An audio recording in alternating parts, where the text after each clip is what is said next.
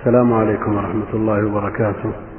الحمد لله رب العالمين، صلى الله وسلم وبارك على عبده ورسوله نبينا محمد وعلى آله وصحبه أجمعين.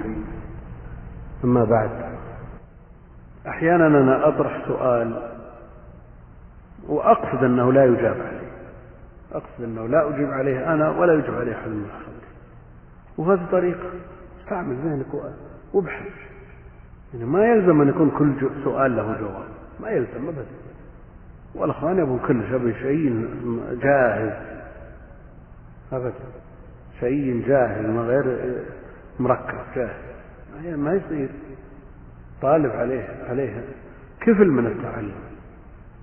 يقول: إذا تعارض واجبان، مثل شخص يقرأ القرآن وعطس أحد الحاضرين فحمد الله فشمت، مثل هذا يشمت ثم يعود إلى قراءته. يقول: ما معنى لا هجر فوق ثلاث؟ وهل هذا حديث عن رسول الله صلى الله عليه وسلم؟ لا يحل لمؤمن أو لمسلم أن يهجر أخاه فوق ثلاث. هذا حديث أن يهجر أخاه، يعني المسلم، فوق ثلاث. يعرض هذا ويعرض هذا، وخيرهما الذي يبدأ بالسلام. فوق ثلاث لا يجوز إلا إذا كان الهجر للدين، الهجر للدين أو الهجر للتأديب، تأديب الولد أو الزوجة وما أشبه ذلك، يجوز فوق ثلاث. أما هجر المسلم من أجل الدنيا لا يجوز فوق ثلاث. وبيح الثلاث فما دون، لأن الناس لها حظ، يعني لو كلف من لو كلف الناس أن لا يهجروا البتة لكن هذا ما يشق عليه، هذا قد لا يطيقه كثير من الناس، ولذا رخص في الثلاث لتنال النفس حظها من شيء من هذا وتعود إلى رشدها، وخيرهم الذي يبدأ بالسلام. الحمد لله رب العالمين، صلى الله وسلم على نبينا محمد وعلى آله وصحبه أجمعين. باب منصوبات الأسماء. المنصوبات خمسة عشر، وهي المفعول به والمصدر وظرف الزمان وظرف المكان والحال والتمييز والمستثنى واسم لا والمنادى والمفعول من أجله والمفعول معه، وخبر كان وأخواتها، واسم إن وأخواتها، والتابع للمنصوب، وهو أربعة أشياء: النعت والعطف والتوكيد والبدل. هذه المنصوبات. لما فرغ المؤلف رحمه الله تعالى من المرفوعات، لأنها العمد وما يتبع هذه المرفوعات مما هو مشترك بينها وبين غيرها، أردف ذلك بالمنصوبات. المنصوبات منها ما يقوم مقام العمدة، هي في الجملة فضلات وليست عمد، فضلات وليست عمد، تتم الجمل بدونها، لكن منها ما يقوم مقام العمد كنائب الفاعل، ولذا وليت المنصوبات المرفوعات وقدمت على المجرورات، قدمت على المجرورات لأن العامل في المنصوبات أفعال غالبا، والعامل في المجرورات حروف، فقدمت من هذه الحيثية. المنصوبات نستطيع أن نقول المفتوحات بدل المنصوبات. لماذا؟ نعم، لماذا نقول؟ نعم، لأن النصب علامة إعراب، والفتح علامة بناء، علامة بناء، وعلامة البناء لا يعتد بها. نعم، لأن البناء الفتح يدخل على المرفوع ويدخل على المنصوب ويدخل على المجرور ما دام علامة بناء. نعم، الاسم المبني على الفتح نعم قد يكون فاعل وقد يكون مفعول، نعم، وقد يكون مجرورا. إذا قلت ضربت، التاء مفتوحة ولا منصوبة؟ مفتوح، مبني على الفتح، مفتوحة لأنها مبني على الفتح، لا تقول منصوبة. المقصود أن المنصوبات هي التي تلي المرفوعات، والنصب يلي الرفع، باعتبار أن المرفوعات هي العمد والمنصوبات هي التي تليها في المرتبة. ذكر المؤلف رحمه الله تعالى على سبيل الإجمال أن المنصوبات خمسة عشر، ذكرها إجمالا خمسة عشر. وفائدة ذكر الرقم لكي يطبق عليها التفصيل. الرقم الإجمالي خمسة عشر ثم فصلها على سبيل اللفظ ثم بعد ذلك النشر، إجمال الرقم خمسة عشر ثم عددها على سبيل اللفظ ثم نشرها بعد ذلك. هذا الرقم خمسة عشر يعني لو قال المنصوبات المفعول به وكذا وكذا وكذا وكذا إلى أن انتهى، لكن ذكر الرقم يعين من يريد الحفظ.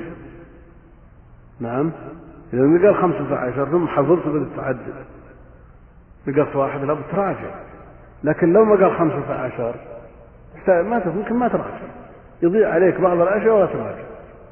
هذه فائدة ذكر العدد الإجمالي، يعين الحافظ، فإذا حفظ وعدد ما حفظه إن كان مطابقا للعدد الإجمالي خمسة عشر خمسة عشر. نعم، بها ونعمة، عرف أنه ضبط حفظه، حفظه مضبوط.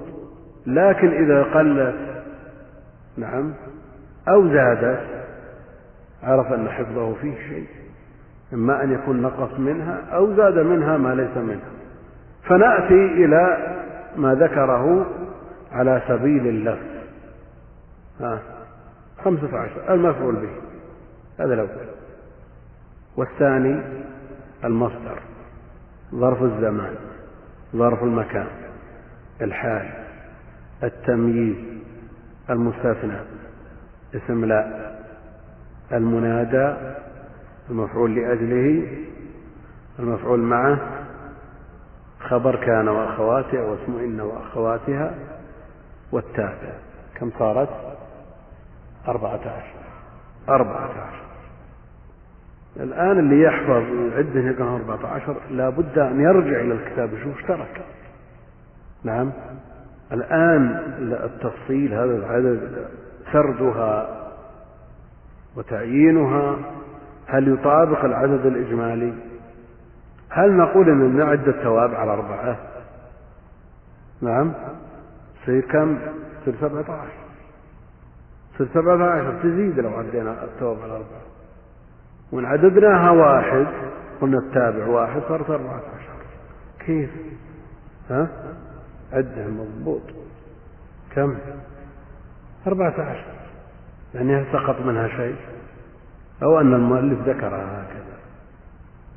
نعم، المنادى عد منها المنادى، منادى في بعض أحواله محله النص باستمرار، المنادى هو منصوب باستمرار، يعني محله النص والنصب لفظه فيما إذا كان مضافا أو بني على الضم في محل نصب. المقصود أنه من المنصوبات يا رجل المنادى، من صور المنادى، من صور المنادى داخلة في هذا.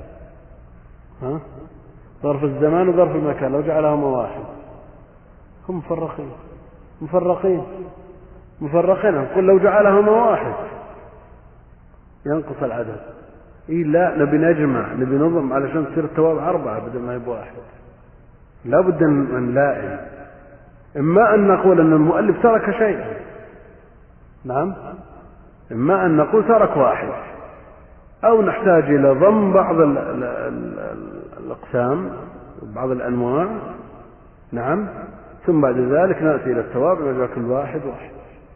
لكن طريقته في المرفوعات جعل التوابع واحد، جعل التوابع واحد، فليجعل التوابع هنا واحد. إذا لا بد أن نقول إنه ترك واحد.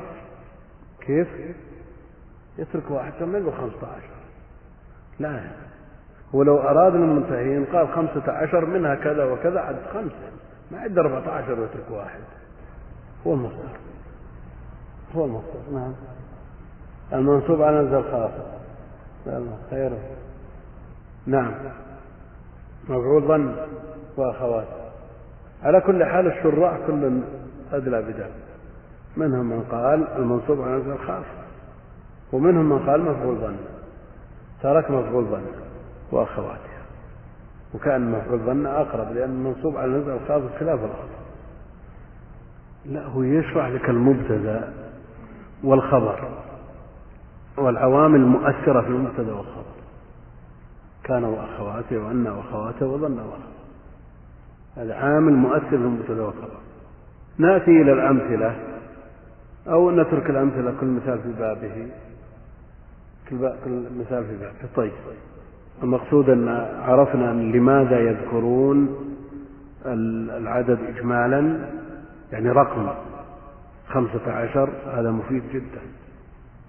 يعني إذا قال آية المنافق ثلاث، نعم، آية المنافق ثلاث متعدد، إذا جمعت الأحاديث وجدتها أربعة أو خمسة، نعم، لا بد أن يكون لديك عناية بهذا الرقم الذي جاء عن المعصوم وما جاء عنه في أحاديث أخرى، بحيث إذا قارنت بين الرقم الإجمالي والمفردات، نعم، وحصل عندك إشكال، نعم، حصل عندك إشكال بين الرقم الإجمالي وما تحته، وعانيت من حيث الربط بين الإجمالي والتفصيلي، تضبط بهذه الطريقة، ولا يقال مثل ما قال لم يتكلم في المهدي إلا ثلاثة، هذا في هذا حصر النظر، لا، لأنه ثبت أنه تكلم أكثر من ثلاثة. لا، هو في أول الأمر ما عنده خبر من هذه الثلاثة، ثم زيد على ذلك النفاذ.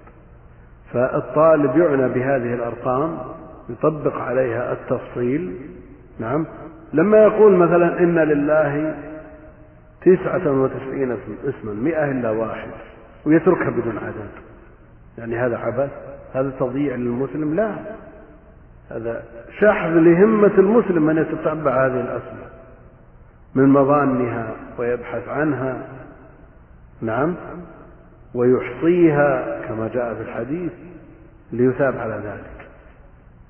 فأهل العلم سلكوا هذه الطريقة في على سبيل الذكر الإجمالي للرقم، ثم اللف ذكرها تفصيلا، ثم النشر.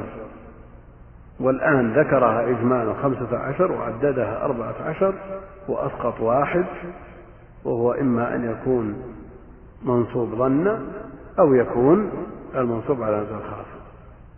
الأول من هذه المنصوبات المفعول به، المفعول به لأنه أكثرها تداولا، يعني فعل فاعل مفعول، هذه جمل كثيرة جدا، الجمل الكثيرة جدا لا سيما الأفعال المتعدية، نعم، الأفعال المتعدية فالمفعول به أكثرها تداولا، لأن الفعل الذي هو أصل المادة المصدر، نعم، الضرب مثلا، المادة الضرب الذي هو المصدر، يتفرع منها الفعل ضربه، يتفرع منها الفاعل اللي هو الضارب، يتفرع منها الثالث المضروب، وكل هذه الثلاثة مأخوذة من الأصل، أصل الكلمة، أصل المادة الذي هو المصدر.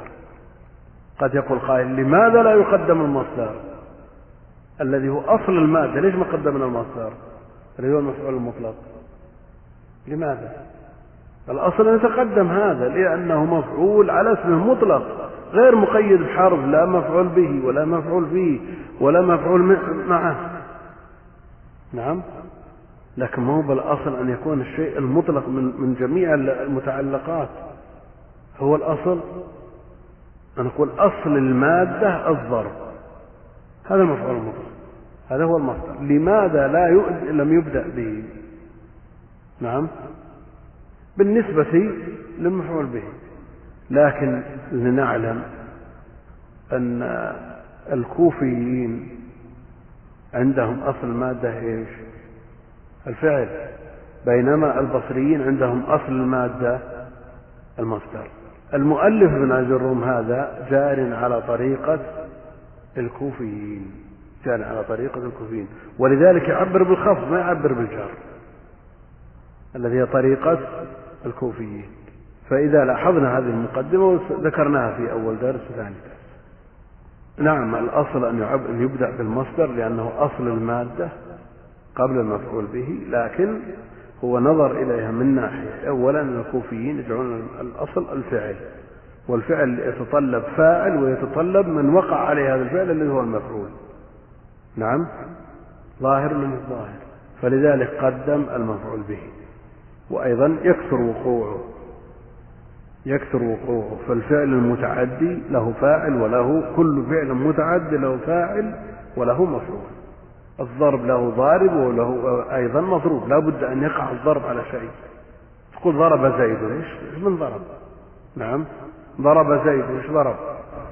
نعم، مسألة علة في الكسر مع الانكسار وغيره. كيف؟ نعم، هم عندهم الكسر لا بد له من كاسر، ما يمكن تأتي إلى مادة من كسر لا بد لها من كاسر. نعم، يمكن تنكسر بنفسها؟ ها، الكسر مع الانكسار مع الكاسر مع لا بد. يعني لو جاء شخص، تقول شخص مضروب مثلا، ضرب طفل مضروب يبكي مضروب، جاء إلى أبيه يبكي يريد أن ينصره، هل يمكن أن يقول له أبوه ما في حد ضربك؟ يمكن أن يصدر فعل من غير فاعل. نعم، ولذلك هذا العالم هذا العالم المخلوق لا بد له من خالق، لا بد له من خالق. يعني لو جاء شخص يبكي يقول ضرب أنا ضربت، يقول له أبوه ما ضربك أحد، ما صحيح. هذا العالم الذي خلق لا بد له من خالق. على كل حال يهمنا من المسألة الآن المفعول به المفعول به المفعول به وهو إما ظاهر وإما مضمر. نعم. باب المفعول به، وهو الاسم المنصوب الذي يقع به الفعل. الاسم المنصوب الذي يقع به يقع به ولا عليه؟ ايش عندكم؟ ايش عندك الآن الموجود في الكتاب؟ ايش عندك عليه؟ ايه؟ لا لا لا، به به عليه. أقول تصرفات الطابعين ما علينا منها، لكن الكتاب به، ما علينا من محي الدين ولا غيره، ما علينا من التصرف. الكتاب به الذي يقع به، وهذا يحتاج إلى تأويل. تصرفات الطابعين ما لنا دعوة، وبالفعل المفعول المفعول الذي يقع عليه فعل الفاعل، وإن قلت به ماشي. نعم، هو يلزم على على إيش معناها؟ إيش ما هي بالأصل في على للاستعلام؟ يعني وقع عليه من فوق أو به واحد، يعني ليست عليه بأولى من به أو به أولى من به. كوننا نصحح على ما درج عندنا ما يصير، تصرف في كتب الناس. فالذي في الكتاب به. ويقول المؤلف هو الاسم المنصوب الاسم المنصوب دعنا على كلمة كلمة. الاسم المنصوب النصب ايش؟ هل هو من حد المفعول او حكمه؟ هو حكمه. وهل ادخال الحكم في الحد مقبول ولا مردود؟ مرارا مر بنا هذا، مردود، لان الحكم فرع عن التصور. الان ما بعد تصورناه عشان نحكم عليه. ها، بعد التصور كيف تتصور؟ انا ما تصورت شيء من اجل تحكم عليه. الاسم المنصوب يعني حكمنا عليه. نعم، فهذا حكم، والحكم بعد التصور لا بد ان يكون بعد نهايه التعريف. المفعول به كذا وحكمه النصب، المبتدا كذا وحكمه الرفع، لكنهم جروا على هذا. وان كان الاصل عند المناطق أنه لا يذكر الحكم بالحد، وعندهم من جملة المردود أن تدخل الأحكام في الحدود. وكلامهم صحيح، لأن الحكم فرع عن التصور، والتصور لا يكون إلا بعد نهاية الحد الذي به يقع التصور. وين ابن مالك رحمه الله تعالى يقول وكونه أصلا لهذين انتخب، يعني المصدر على طريقة البصريين. نعم، لا لا البصريين المصدر، وكونه أصلا لهذين أصل لهذين اللي هو الفعل والمشتق المصدر كونه أصلا لهذين انتقل يعني رجح. الاسم المنصوب الاسم المنصوب الذي يقع به وإن شئت فقل عليه فعل الفاعل، يعني الضرب ضرب زيد عمرا، فعل الفاعل الذي هو الضرب وقع من زيد على عمرو، وإن شئت فقل وقع بعمرو. ومر بنا مثال سابقا، خلق الله السماوات خلق الله السماوات خلق فعل لفظ الجلالة فاعل، والسماوات مفعول ايش اجماعا ها الجلوان مفعول به وغيره نعم مفعول مطلق نعم قولا واحدا ما في اختلاف نعم. الآن الخلق وقع على السماوات أو بالسماوات، لأن الأصل أن الفعل يقع على موجود ليكون مفعولا به، هذا ما هو موجود معدوم صار صار مفعول به ولا مفعول مطلق. على كل حال مثل ما قالوا الأخوان المسألة خلافية، وابن هشام في مغني اللبيب انتصر لكونه مفعول مطلق لا مفعول به، ومعه أئمة من أئمة النحو نعم مفعول في فعل وفاعل مفعول صح مفعول، لكن عليه وبه هو أنت إذا أردت أن تورد أو تجعل بدل المفعول صيغة اسم المفعول مشى. السماوات مخلوق إذن صيغتها نعم صيغتها صيغة مفعول، تقول السماوات مخلوقة إذن مفعولة. لكن إذا نظرت إلى ضرب زيد عمرو ضرب زيد عمرو عمرو هذا موجود وقت الضرب لما هو موجود موجود موجود خلق الله السماوات السماوات موجودة وقت الخلق أو غير موجودة غير موجودة، كيف تصير مفعول؟ كيف وقع عليها في الإنسان؟ واضح؟ عقل يعقل عقلا ومعقولا عقل يعقل عقلا ومعقولا عقل الفعل الماضي ويعقل المضارع وعقلا المصدر معقولا ها خلاف هل هي مصدر ولا اسم مفعول؟ ها قيد مصدر ايه هذا القول الاول في المسألة انها المصدر مثل عقل نعم. شوف كيف جاء شوف يعني اذا قلت هذا كتب هذه كتب المنقول وهذه كتب المعقول الا يعني ان هذه كتب النقل وهذه كتب العقل اذا مصادر مثله نعم. سيبويه ينكر ان يكون مثل هذا مصدر ابدا ولا اسم مفعول انتهى الاشكال لان زلت زلت اسم المفعول. نحن ما نجزم بما درجنا عليه ونترك الاقوال الاخرى. شلون تصلح؟ طيب امم يا اخي القواعد القواعد منها الكليه ومنها الاغلبيه، قواعد منها الكليه اذا لم يحفظ ما يخالفها فهي كليه، اذا حفظ ما يخالفها فهي قاعده اغلبيه. والعلوم كلها فيها قواعد كلية وفيها قواعد أغلبية. أيوه أي مسألة كم مسألة عندما يقول مفعول به باعتبار أن السماوات مخلوقة والمخلوق زينته زينة اسم المفعول انتهى الإشكال. والذي يقول لا مصدر مفعول مطلق يقول أنها ما كانت موجودة ليقع عليها فعل نعم ما كانت موجودة ليقع عليها فعل الفاعل. والله ما أدري إحنا نشرح للمبتدئين ولا للمنتهين ها واضح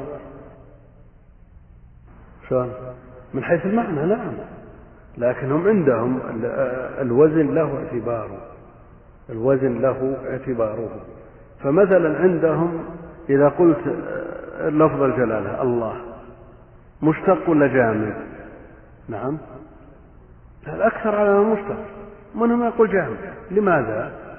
لأن أصلا المشتق مأخوذ من مصدر، هل في مصدر قبل الله جل وعلا يؤخذ منه؟ ما في، لكن زينته زينة المشتق، زينته زينة المشتق، فهو من المشتقات بهذا الاعتبار. نعم. نحو ضربت زيدا وركبت الفرس. ضربت زيدا وركبت الفرس. ضربت زيدا إعرابها ضربت فعل فاعل، وزيدا مفعول به منصوب، علامة نصبه فتح. ركبت الفرس، ركبت الفرس إعرابها طيب طيب مفعول به الفرس منصوب. لماذا جاء بهذين المثالين؟ نعم هو للمفعول به الظاهر، لما يكفي واحد؟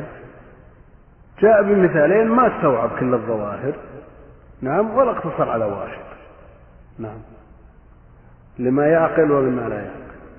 طيب وأيضا انظروا الفوارق، المعرف بأن والعلم، المنون وغير المنون، تجد فروقهم كل الأبواب ممكن تجينا. نعم نعم. وهو قسمان، ظاهر ومضمر. ظاهر ومضمر.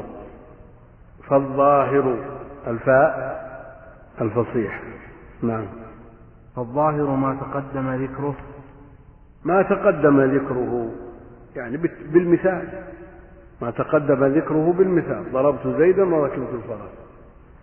نعم. والمضمر قسمان، متصل ومنفصل. المضمر قسمان، متصل ومنفصل. متصل ومنفصل. المتصل، فالمتصل اثنى عشر لا يتقدم على عامله المتصل، ولا يقع بعد إلا في حال الاختيار، هذا الضابط. المنفصل يتقدم على عامله ويقع بعد إلا. طيب المستتر من قبيل المتصل ولا المنفصل؟ يمكن يتقدم على عامله ويقع بعد إلا، ها بالحد يعني تعريف المتصل والمنفصل كيف منفصل. المستتر، أنا أريد المستتر، هل ينطبق عليه تعريف المتصل أو المنفصل؟ كلام في المستتر، الضمير المستتر تقدر تقدمه على عامله، تقدر تضعه بعد إلا، لا صار صار ضمير بارز ما صار مستتر.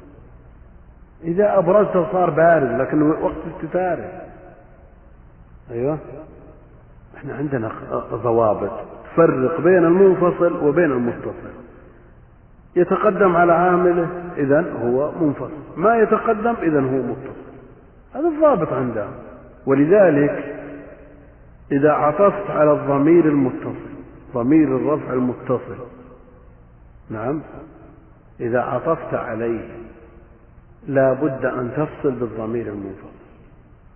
إذا عطفت على الضمير المستتر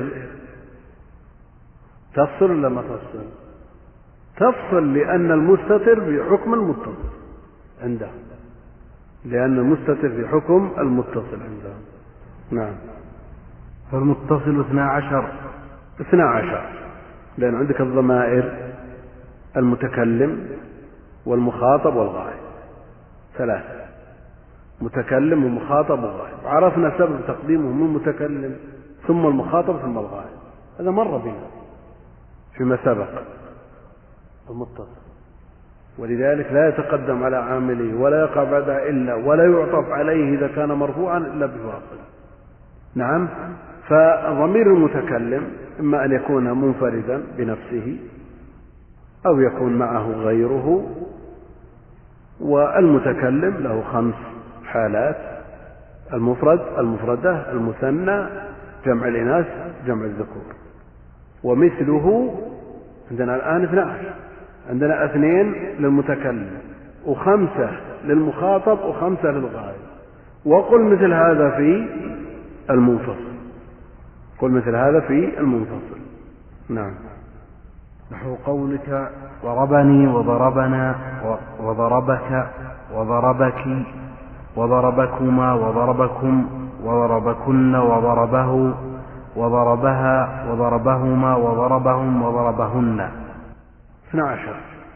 ضربني المتكلم وحده، ضربنا المتكلم معه غيره أو المعظم نفسه أو من يريد تأكيد الفعل. نعم.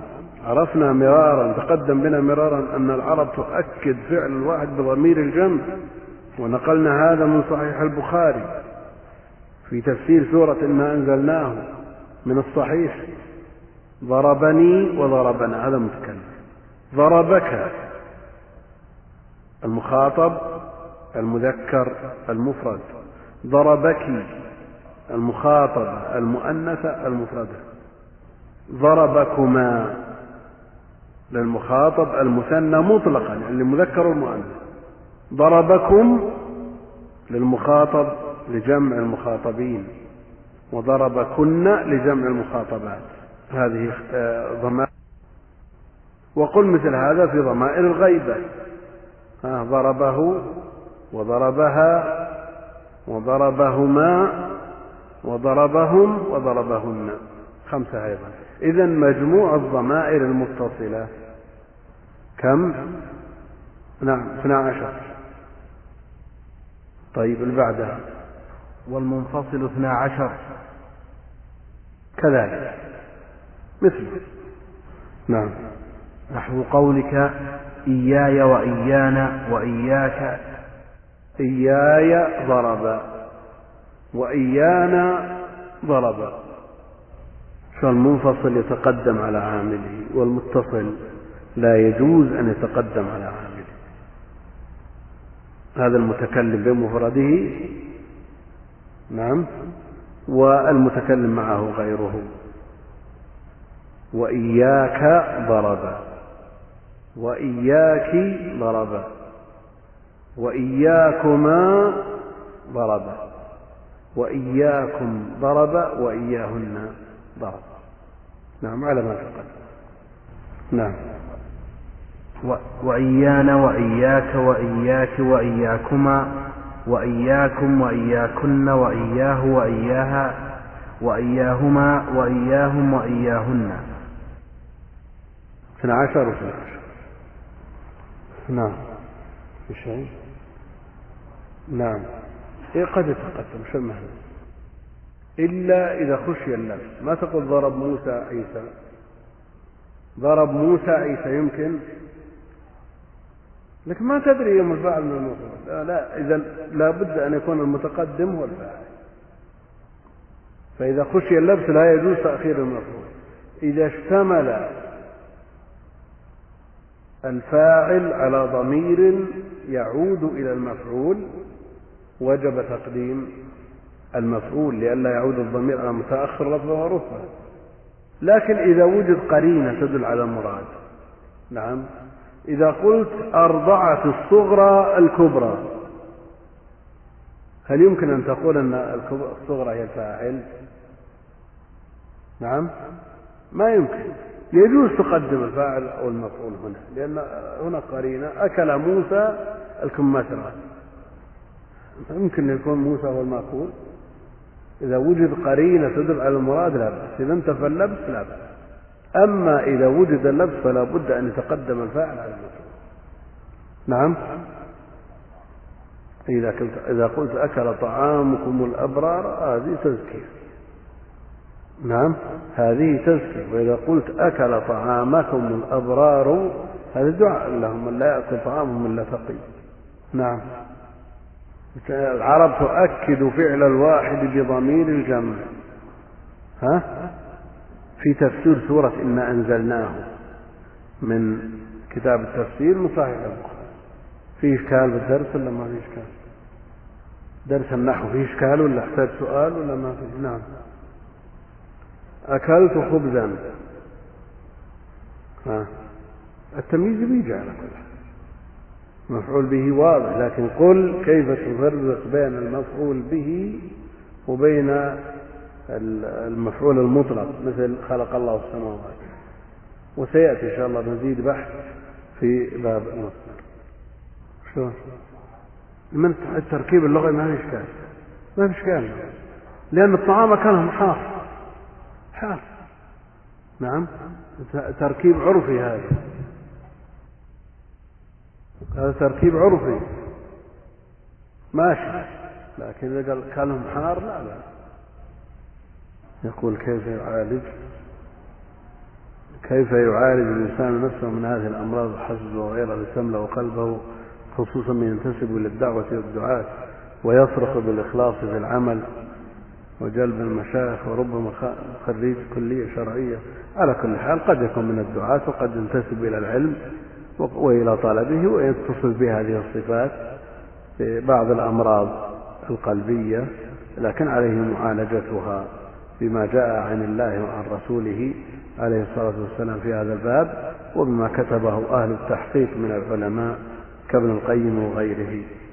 يقول ملكت على بنت عمي وكان المهر مطلوب خمسة عشر ألف، وبعد أن كتبنا العقد أتت أم المخطوبة وطلبت زيادة في المهر عشرة آلاف، هل أنا ملزم على أن أسجل هذا المبلغ العقد أم لا، علما بأنني دفعت باقي المبلغ دون أن أكتبه فيه؟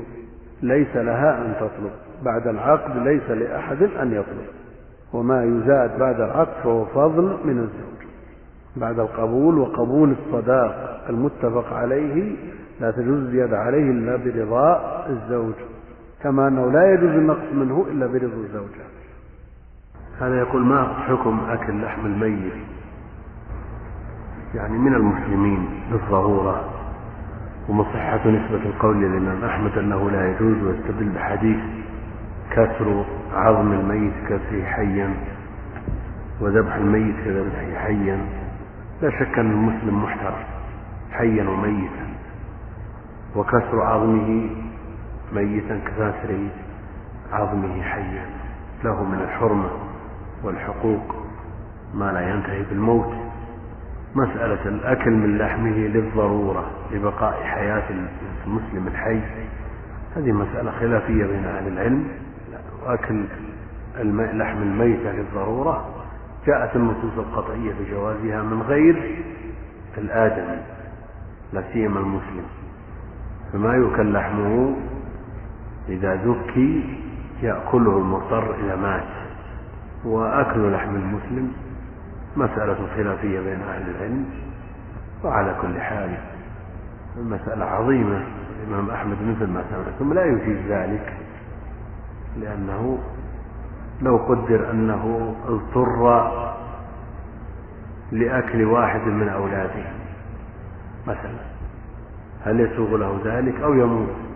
مسألة مفترضة في عائلة أصابهم من الجوع الشديد ما يتوقع أن يقضي على العائلة كلها، هل نقول للأب أن يأكل من, من هؤلاء الأولاد لبقاء حياته ولو وهم في حكم الأموات؟ لا يجوز ذلك بحاجة، لا يجوز ذلك بحاجة. ومثل لو أكره على أن يقتل مسلم أجبر، ما قتل مسلم قتل، نقول يقتل ولا يقتل مسلم.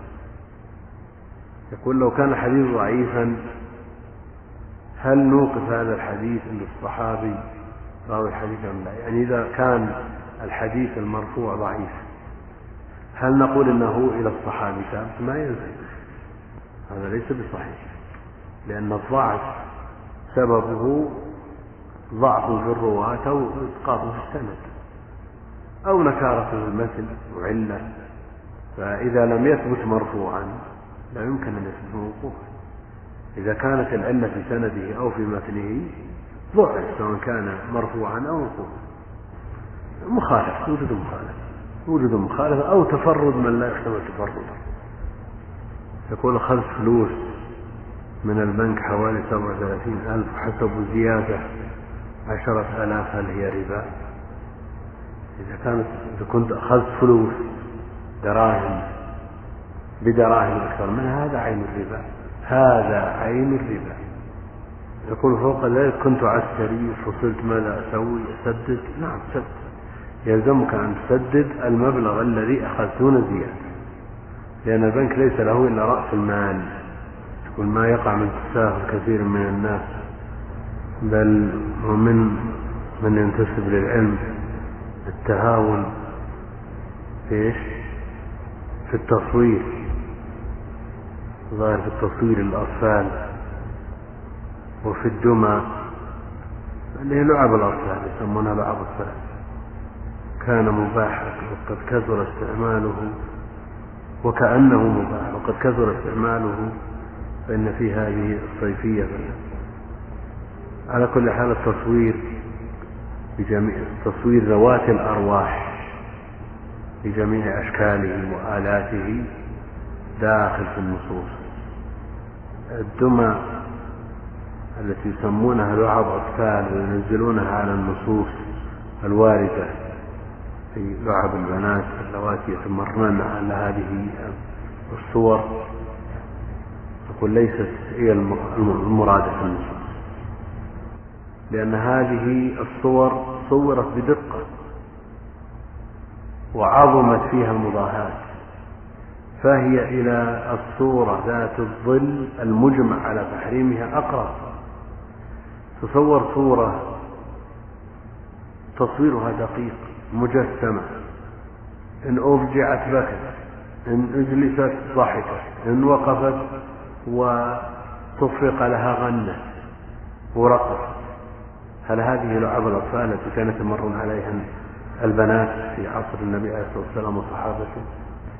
كتب شروح الحديث بيّن المراد بهذه اللعب، وأنها وساد كبير في رأسه وساد صغير، هذه اللعب التي تمرن عليها. أما اللعب الموجودة الآن تدور بيدها مكبر الصوت وتغني، هذه لعب الأطفال التي في عصر الرسول عليه الصلاة والسلام والصحابة؟ لا، هذه هي المضاهات. لعبة إذا أرجعت أغمضت عينيها ونامت، إذا أجلست ضحكت. لعبة تأخذ من الآلات التي أمامها بيدها وتلعب بها كأنها آدم، هذه عين مضاهات، فلا تدخل في النصوص المبيحة. وأما التصوير سواء كان بالآلة آلة تصوير أو تصوير ما يسمى الفيديو أو غير، كله تصوير. ماذا يسأل؟ يقول ما حكم ظهور النساء في الفضائيات بالحجاب دون تغطية الوجه دون تغطية الوجه؟ قل لا أدري ما الحجاب إذا كان الوجه مكشوف، إذا كان الوجه مكشوفا فلا أعرف معنى للحجاب، وتغطية الوجه لا شك أن الخلاف موجود فيها بين أهل العلم، لكنهم يجمعون كلهم على أنه في زمن الفتنة يجب تغطية جميع بدن المرأة إذا وجدت الفتنة، ولا أعظم من الافتتان بالمرأة التي يراها الناس كلهم. يعني إذا كانت الفتنة متوقعة في امرأة يراها بعض الأشخاص في سوق أو في أثناء خروجها من المسجد ودخولها إليه، فلا أعظم من الفتنة في المرأة التي يراها الناس كلهم. هذه إن سلمت من قوم لن تسلم من آخرين، ولو كانت غير متزينة ولا متجملة، ولو كانت غير جميلة ولو كانت غير جميلة لن تعدم من يفتن بها إذا ظهرت للناس كلهم، فهذه الفتنة محققة. والأمر بتغطية الوجه واجب إجماعا في مثل هذه الصورة إذا وجدت الفتنة، دون تغطية الوجه للدعوة والإرشاد. أما الدعوة والإرشاد ففي عهد الصحابة لا يغرق من النساء إلا في باب الرواية فقط ومن وراء حجاب، والدعوة من مهام الرجال وليست من مهام النساء.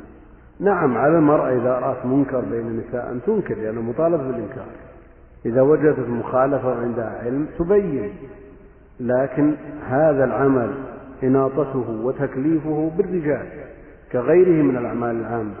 الأمر والنهي في الأصل الذي يكلف به الرجال ولو كان المأمور من النساء. الحديث الصحيح اغدو يا أنيس إلى امرأتها، ما قال اذهبي يا فلان أو يا فلان، إلى امرأتها، والمنكر عليها امرأة. اغدو يا أنيس إلى امرأتها فإن اعترفت فارجمها، فهذه الأعمال العامة تناط بالرجال فقط، ولا يمنع أن يكون امرأة عندها علم تبين يعني على المستوى الذي لا يسمى الناس. وإذا وجدت الفتنة بين النساء أنفسهم وفي هذا المجال على وجه الخصوص، وقد جاء أكثر من سؤال من بعض الداعيات أنه وجد من يفتتن بهن من النساء، فماذا تصنع؟ وجهت إلى أنها تترك هذا، تترك الدعوة، تقتصر على بيتها وذويها فقط. فكيف بالرجال الأجانب بما فيهم أهل الفسق والفجور؟ ولا شك أن مثل هذا القول من الاستدراج شيئا فشيئا إلى أن يصل الأمر إلى أن تنسلخ النساء كما هو مجرب وكما هو واقع في البلدان المجاورة. يقول: هل حقا أن تسعين بالمئة من المسلمين اليوم يرون الحجاب دون تغطية الوجه؟ إن كان يحكي الواقع تسعين بالمئة من المليار ممكن كان يحكي واقع المسلمين الذي في غالب أحواله لا يحكي الإسلام، فهذا ممكن. إن كانت النسبة إلى المليار، نعم جل بلاد المسلمين لا يغطون الوجه، لكن إذا نظرناها ونسبناها إلى أقوال أهل العلم فليست النسبة صحيحة، ليست النسبة صحيحة. وذكرنا سابقا أن الفتنة إذا وجدت أجمع أهل العلم على تغطية الوجه. أنا ما أدري ما معنى قول عائشة رضي الله عنها: فإذا حاذينا الرجال سدلت إحدانا جلبابها على وجهه. أنا ما أدري شو ما كيف يفهم مثل هذا النص. وفي حديث الإفك كان يعرفها قبل الحجاب، لولا أن تغطية الوجه من الحجاب لكان قبل قبل الحجاب وبعدها لم تسوى، ما تختلف معرفته بها. هنا يقول: صدق الرسول عليه الصلاة والسلام، نحن في زمن فتن تدع الحليم حيران. على كل حال هذا الكلام هو الواقع اليوم. تجد من, من أهل العلم من ينتسب إلى العلم من يفتي بأقوال لا يحسب لها حساب. والدين له سياسة، سياسة تسمى السياسة الشرعية، وباب درء المفاسد وسد الذرائع أمر مقرر عند أهل العلم، فضلا عن أن يكون العمل في ذات بذاته محرما. المقصود عنا على من يفتي الناس عليه يتقي الله جل وعلا، ولا يقدم على فتوى، يعني يفتي شخص، يفتي نفسه، يفتي أهله، يفتي شخص بعينه لحالة أو لظرف أو لكذا، يختلف هذا عن عامة الناس. كونه يفتي أشخاص أو شخص هذا يختلف. الفتوى لها سياسة، والفتوى من أخطر الأبواب. لا يجوز لمن ليس بأهل الفتوى على الكفء إلا أن يتصدى، فإذا تأهل فعليه أن يتقي الله جل وعلا. وقد كان السلف يتدافعون الفتيا حتى يأتي الرجل إلى البلد لا يجد من يفتيه إلا بشق الأنفس، لأن هذا الباب أمره عظيم وشأنه خطير، لأن المفتي يوقع عن الله جل وعلا. إذا قال هذا الحكم الشرعي معناه أن الله قال هذا الكلام، أن الله قال هذا الحكم، هذا حكم الله. وذكرنا مرارا وفي مناسبات أن من يفتي بغير علم يدخل دخولا أوليا في قول الله جل وعلا: ويوم القيامة ترى الذين كذبوا على الله وجوههم مسودة. لأن الفتوى بغير علم قول على الله كذب. ولا تقولوا لما تصف ألسنتكم الكذب هذا حلال وهذا حرام. وجاء في الحديث الصحيح: إن الله لا يقبض العلم انتزاعا ينتزعه من صدور الرجال، ولكن يقبضه بقبض العلماء، حتى إذا لم يبق عالم اتخذ الناس رؤوسا جهالا فسئلوا فافتوا بغير علم فضلوا وأضلوا. على كل حال حتى من عنده علم وتعين عليه قول فتوى وكلف بهذا الأمر أو تأهل لذلك وصار التكليف شرعي، نعم عليه يتقي الله جل وعلا. وعلى كل حال الورع لا بد منه، شرط مهم بالنسبة للفتوى عند أهل العلم. وليس في فتواه مفتي متبع ما لم يضف للعلم والدين الورع، لأن الذي ليس عنده ورع لا يؤمن على الفتوى، لا يؤمن على الفتوى إذا لم يكن لديه ورع يكفه عن الشبهات فضلا عن الأمور الصريحة. والله المستعان. هذا يقول كثير من مداخلات الطلاب أثناء الشرح لا نسمعها بسبب خفض الصوت، يقول ليت لو طلب منهم رفع أصواتهم. هذا يقول أنا أريد أن أحفظ المفيد من موطأ الإمام مالك، فهل أحفظ الأحاديث التي وردت عن الرسول عليه الصلاة والسلام؟ نعم، ألهمنا بالأحاديث المرفوعة المسندة، ثم يواجهه مشكلة وهي أن الإمام مالك رحمه الله قد يورد كثير من الأحاديث مرسلة وهي موجودة في الصحيحين وغيرهما بأسانيد متصلة. على كل حال، إذا درس الموطأ دراسة وفهمه وحفظ منه الأحاديث المرفوعة وأسندها، أسند مراسيلها من الصحيحين وغيرها من كتب السنة، سبب كثيرا إن شاء الله. يقول ما حكم توكلت على الله ثم عليك؟ التوكل من أنواع العبادة التي لا يجوز صرفها إلا إلى الله عز وجل. توكل على المخلوق شرك، توكل على المخلوق على الله فتوكلوا إن كنتم مؤمنين، لكن لا يعني أن التوكيل التوكيل غير التوكل، وقد يعتمد المخلوق على آخر فيما يقدر عليه نيابة عنه لا بأس به، وهذا لا يدخل في التوكل، فالتوكيل غير التوكل. هذا يقول أشكل علي القول بجواز رواية الحديث بالمعنى، لأن هذا يعني أننا لا نجزم لأن هذا اللفظ للحديث هو لفظ النبي عليه الصلاة والسلام. جماهير أهل العلم على جواز الرواية بالمعنى، جماهير أهل العلم على جواز الرواية بالمعنى، ومنعها قوم نفر يسير منهم ابن سيرين وعدد يسير من أهل العلم، لكن المقرر عند عامتهم أنه لا بأس برواية الحديث بالمعنى بشروطها بشروطها يكون الراوي يكون الراوي عالم بما يحيل المعنى، وأن يكون اللفظ غير متعبد به، أما إذا تعبد به فلا.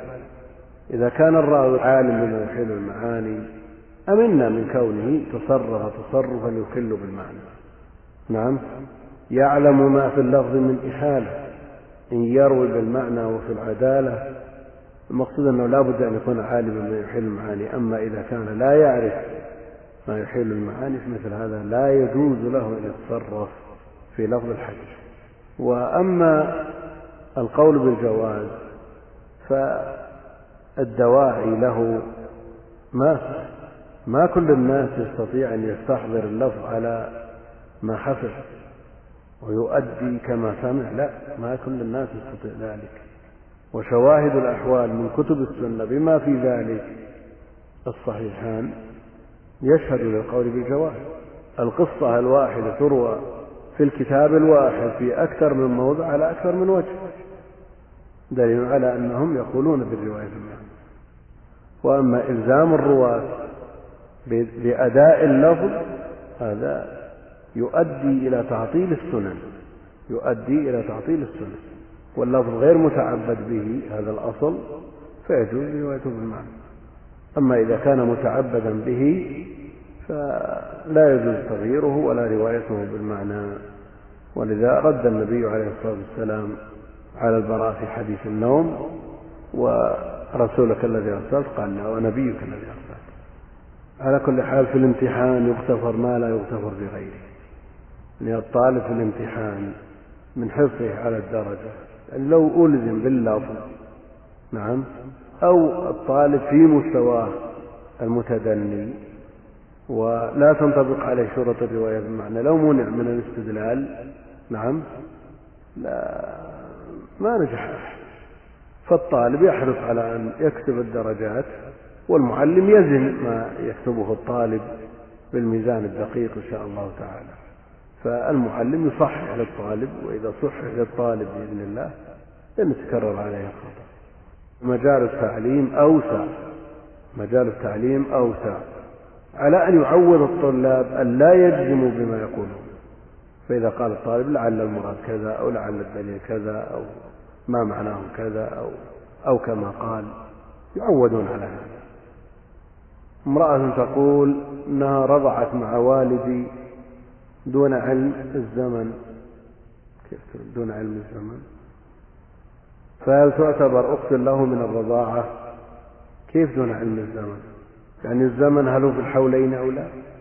نعم، إن كان بعد الحولين هو لا يحرم عند الجمهور، بعد الحولين الرضاع لا يحرم، وإذا كان أقل من خمس رضعات أيضا لا يحرم، لكن مع التأكد من الرضاع وعدم العلم بعدده وزمنه ومدته فإنه يحتاط في الأمر. تكون أخت من الرضاعة في باب الزواج، فلا يتزوجها من لا يجوز له أن يتزوج أخته من النسب، ولا يتزوج بناتها كذلك من باب الاحتياط.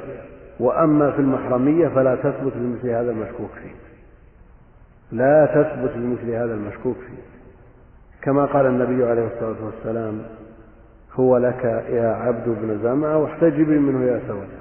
فاحتاط في البابين. هذا يقول: هل الحب بين شباب وفتاة حلال وحرام؟ كيف حب فتاة أجنبية عنه لا تحل له؟ ايش معنى الحب هنا؟ إذا كان عرف أو سمع عن هذه الفتاة أو سمعت عنه أنه من عباد الله الصالحين ومن الخيار، أحبته في الله في الله من غير كلام وغير اتصال وغير اجتماع، تحبه بعيد عنها لأنه تحب الصالحين وهو منهم.